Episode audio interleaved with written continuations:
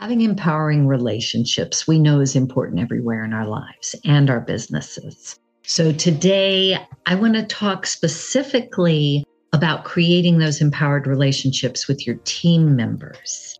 Building strong relationships with your team members is going to be crucial to amplifying your impact and making the difference that you want to make in this world. You cannot do it alone. So let's get into it.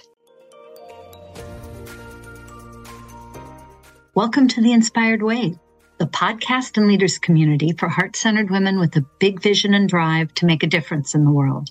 This podcast is for you if you're ready to create rapid results and flow in your life, business, or career. I'm your host, C J Rivard, with over twenty-five years in executive leadership. I bring practical business and leadership advice combined with personal growth strategies, energy alignment, and manifestation techniques to help conscious female leaders, business owners, and entrepreneurs live their most expansive and abundant life. Join us weekly for actionable tips and insights from myself and the brilliant guest experts I interview to help you create aligned success. Visit the inspired wave dot com for more free resources and information. Now is the perfect time for you to take aligned action toward living your soul's purpose. And I'm so excited you're here. This is the third episode in my relationship building series. And in the first one, I covered some great general tips that apply everywhere in life. So if you missed that, be sure and have a listen. And then in the second episode, I shared tips for creating more empowering relationships with your clients and customers, which we know are a lifeline in our business. So don't miss that one either. So today we're digging into team. When I talk about team members, I invite you to broaden the term for how you may be thinking about it. I don't just mean your direct reports. If you have a boss or people in other departments that you need to interact with, those are all team members. So just keep that in mind as I'm going through these tips, okay? And the first one, and I did mention this briefly in episode one, but this is powerful, so critical, is fostering trust. Now, we know trust is the foundation for healthy relationships everywhere in our lives. So I invite you to think into how you're creating trust with your team members. One of the first things you can do is make sure that you are demonstrating integrity. Do you always do what you said you were going to do? Do you stick with your time frames and deadlines and show up on time?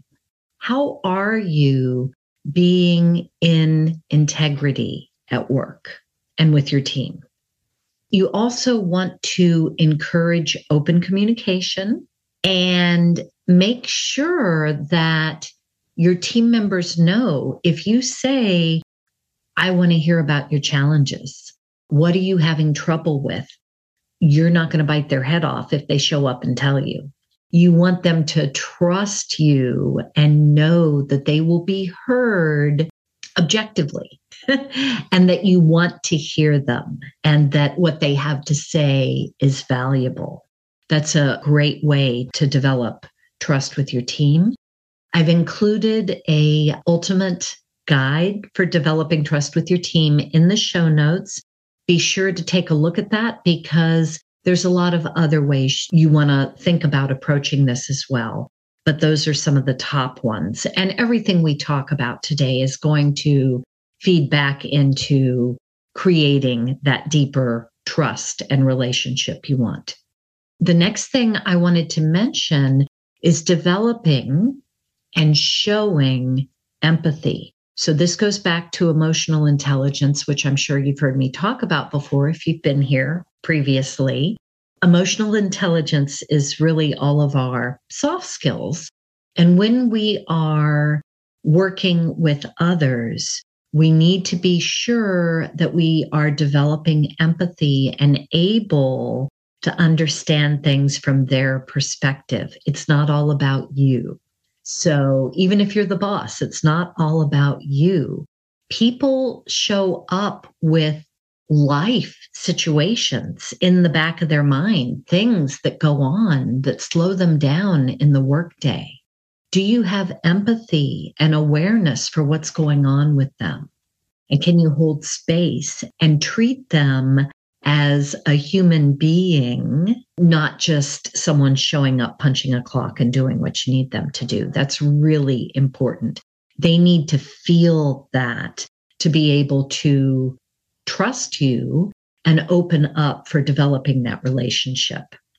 The next thing I wanted to remind you of is showing appreciation and recognition for your team members.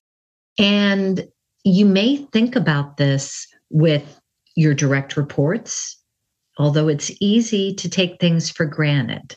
You know, if you've got someone that's always showing up on time and doing what they need to do and doing a good job, when was the last time you thanked them and pointed out specifically what you appreciate about the great work they do? And then expand this to thinking about the other people that you interact with beyond your direct reports. What about your boss? You don't want to suck up, but you know, if they're really supportive, have you let them know how much you appreciate that? Or the people that are supporting you in other departments, have you let them know? Because they're an integral part of what you have to do. Have you shown your appreciation and recognized their great effort? Now, this is a balance because, again, you don't want to come across as a suck-up, but as long as you are in integrity and really finding value and just expressing what you feel, you should be all right. And they are really, really going to appreciate hearing it.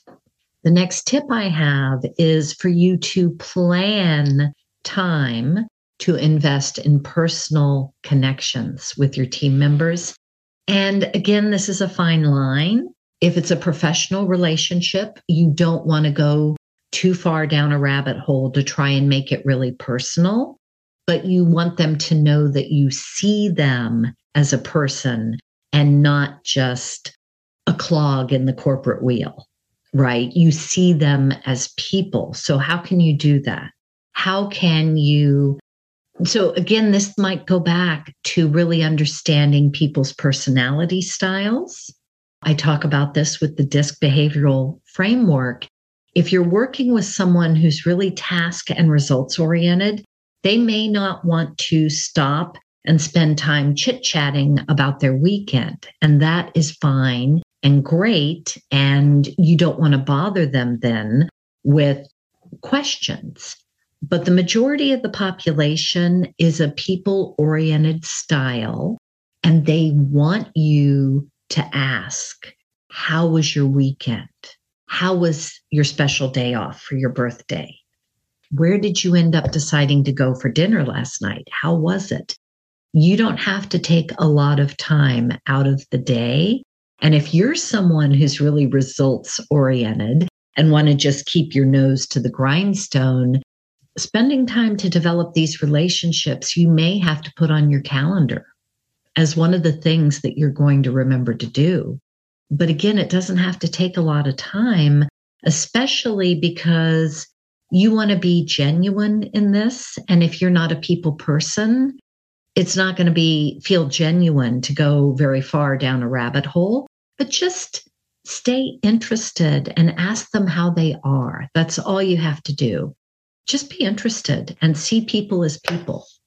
And if you work in a very busy, harried, pressured kind of an environment, this is something you may need to remind yourself to do. It sounds like a no-brainer, but I've been in those work pressure environments where you don't want to take the time to lift your head up, even to say hello to someone. So think about that and make sure you're making time for those relationships and allowing people to know that you see them as people. The last tip I wanted to share today, and this is a big one, is to take this beyond your relationships. And I challenge you to look around at the relationships your team members have with each other, and think about how you can encourage those relationships to get stronger and go deeper. How can you encourage more collaboration and trust and teamwork? What can you do to foster that as part of the team? Because again, it's not all about you. You can't do it alone. And even if the entire team has a good relationship with you, if they're not communicating and having that strong relationship with each other, you're not going to end up with the best results that you want to have and could have if they're all working together. So think about that. That's a really critical component. And remember that when you're building relationships, it takes time and effort. So think about, again, going back to my first episode on this, how can you be intentional and where do you need to be consistent? And how, where, when are you intentionally focusing on building these relationships? And then have patience and, you know, don't push it. Allow things to naturally evolve and they will just get better and better. As always, I would love for you to join us over in the Facebook group, which is linked in the show notes. And let me know how this is for you. Did you have any ahas today, or did I miss a great tip that you love implementing? I'd love to hear from you. Thanks for tuning in today, and make it a great day. Thanks for listening. If you're ready to take your growth, success, and manifesting skills to the next level while being supported by an encouraging sisterhood, I invite you to join the Rising Tide. Membership is now open and there's a link in the comments. Together we rise.